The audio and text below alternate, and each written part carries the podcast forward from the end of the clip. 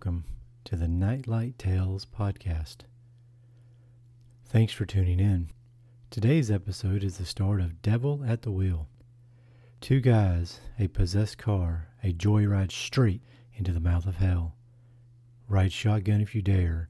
Vroom vroom, doom doom. Late one afternoon, Vinnie Green was in his garage working on his 1970 Chevy Chevelle. His dream car was almost completely restored. He was a tall, 18 year old kid who wore his brown hair long and his jeans old. On his feet were a pair of tennis shoes, and on his chest, his badge of honor, a logo of one of his favorite heavy metal bands, King Diamond. He leaned out of the engine compartment when his friend Mike Alwa walked into his garage. How's it hanging, Vin? Mike asked with a big, I got some trouble brewing up my sleeve smile. Mike, about six inches shorter than his friend with long black hair, was dressed just like Vin, but his shirt displayed another band, a group that was current and new, Five Finger Death Punch. Mike was the guy that always got Vin into trouble, from selling a little weed to taking a car off a sales lot for a joyride. Mike had gotten Vin to do it all, with little or no persuasion. Vin was an easygoing guy, a like to go along with the flow kind of guy, so anything Mike suggested they do, Vin usually had no problems doing. He was hanging left until I saw her, Vin replied, pointing to a pretty blonde in tight shorts walking by on the sidewalk. Mike turned to see what Vin saw, and he too enjoyed the view. Man, what I wouldn't give for a little piece like that. You can keep dreaming, buddy. Society girls don't hang around with the likes of us.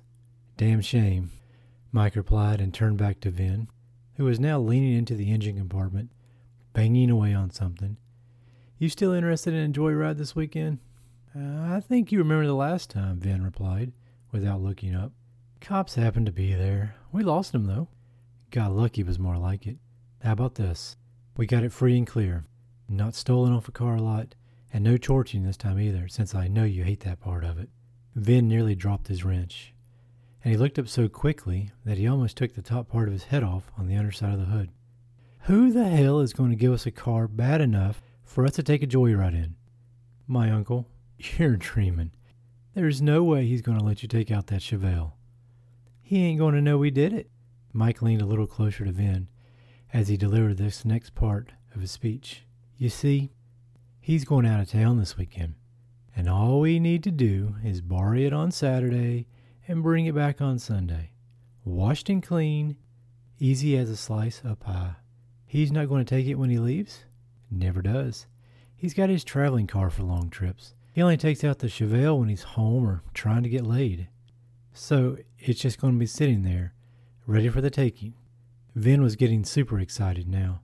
To drive a mint 1970 Chevy Chevelle, like the one he was restoring, would be like losing his virginity all over again. Ready and easy, lickety pleasy. Time? Vin was just thinking of the car now. He could almost feel that will in his hand and that power underneath his butt, smelling the burning rubber and hear the tailpipes as they roared out that sweet, powerful engine music. I'd say 8 Saturday night.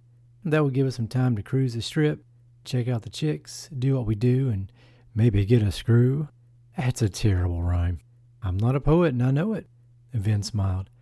I'll score some beer since you got the car. It's the least I could do. That sounds like a plan. I better split. Later, man. Later. Mike made his way down the driveway and onto the sidewalk. Vin went back to work on his car, thinking of that joyride on Saturday night. Next episode, the story continues. Tune in then to see what happens. And if you want to read more of my stories, Anthony Renfro is my name, and my ebooks are available wherever you get your ebooks from. If you want to chat, zombiebeach3 at gmail.com is the place you can do that. Thanks for listening. And remember this, folks. Remember this well. It is better to sleep with the lights on at night. There are things that lurk in the darkness, things that are afraid of the light, things that are better left unseen.